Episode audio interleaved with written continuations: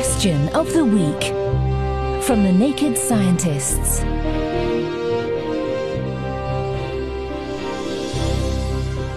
Hello and welcome. This week, you're in for a treat as we tackle this question from listener Trent. I just got back from walking my dog. Now, about a block from my house, there's a trailer that's been parked there for a year or two, and every time we walk by, the dog pees on the same tire. Got me thinking urine contains uric acid. Is that strong enough to eat through the rubber of the tire? If so, how long would it take? Hi, Trent. While I don't doubt your dog's destructive power, its wee isn't going to eat through that tyre, not in a lifetime of walkies.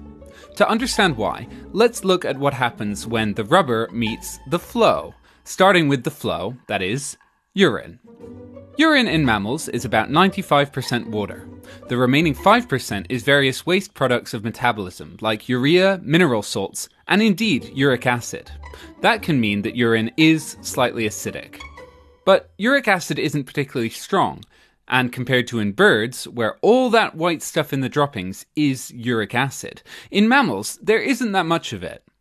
The result is that dog urine normally ranges from only mildly acidic to even mildly alkaline.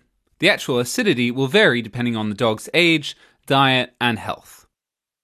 Okay, what about the tire then? Modern pneumatic tires are usually made of cords of steel or fiber covered in rubber, in fact, our tyres have been made out of rubber ever since Robert William Thompson invented them in 1846, 40 years before even the first car. The reason being, rubber is firm enough to resist the road but flexible enough to be comfortable on uneven ground. Plus, the rubber gets vulcanized, meaning that cross links between the long molecular chains make the stuff even harder. All this is to say that rubber is a very resistant material, not known for its vulnerability to chemicals.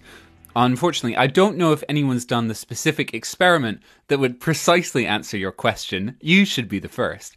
But the rubber seal manufacturers, Mykin, do have a chemical resistance chart to make sure that you're using the right type of rubber for the environment. And SBR, the most common type of tire rubber, has the highest possible rating against uric acid, meaning that they're expecting it to be barely affected. That's why I'm confident in saying that you're not going to be done in for vandalism. I also asked David Williams, a vet from the Queen's Veterinary School Hospital, who agreed that the wee would have no effect on car tyres. And he says the more interesting question is how your dog is using it to communicate with other dogs through what he calls P-mail. Trent, thanks for your question. Next time, listener Kelvin has a dieting trick he's thinking of trying out. We are told not to um, overcook our vegetables because this um, kills the uh, nutrients. Now, if that's the case, why don't we just then overcook food that we enjoy and uh, not run uh, the risk of putting on weight? Why indeed, if that question has in any way whet your appetite? Come and join the discussion over on our forum, nakedscientists.com slash forum. Or if you'd like to ask a question of your own, email chris at nakedscientists.com. I've been Phil Sansom, and until next time, take care and goodbye.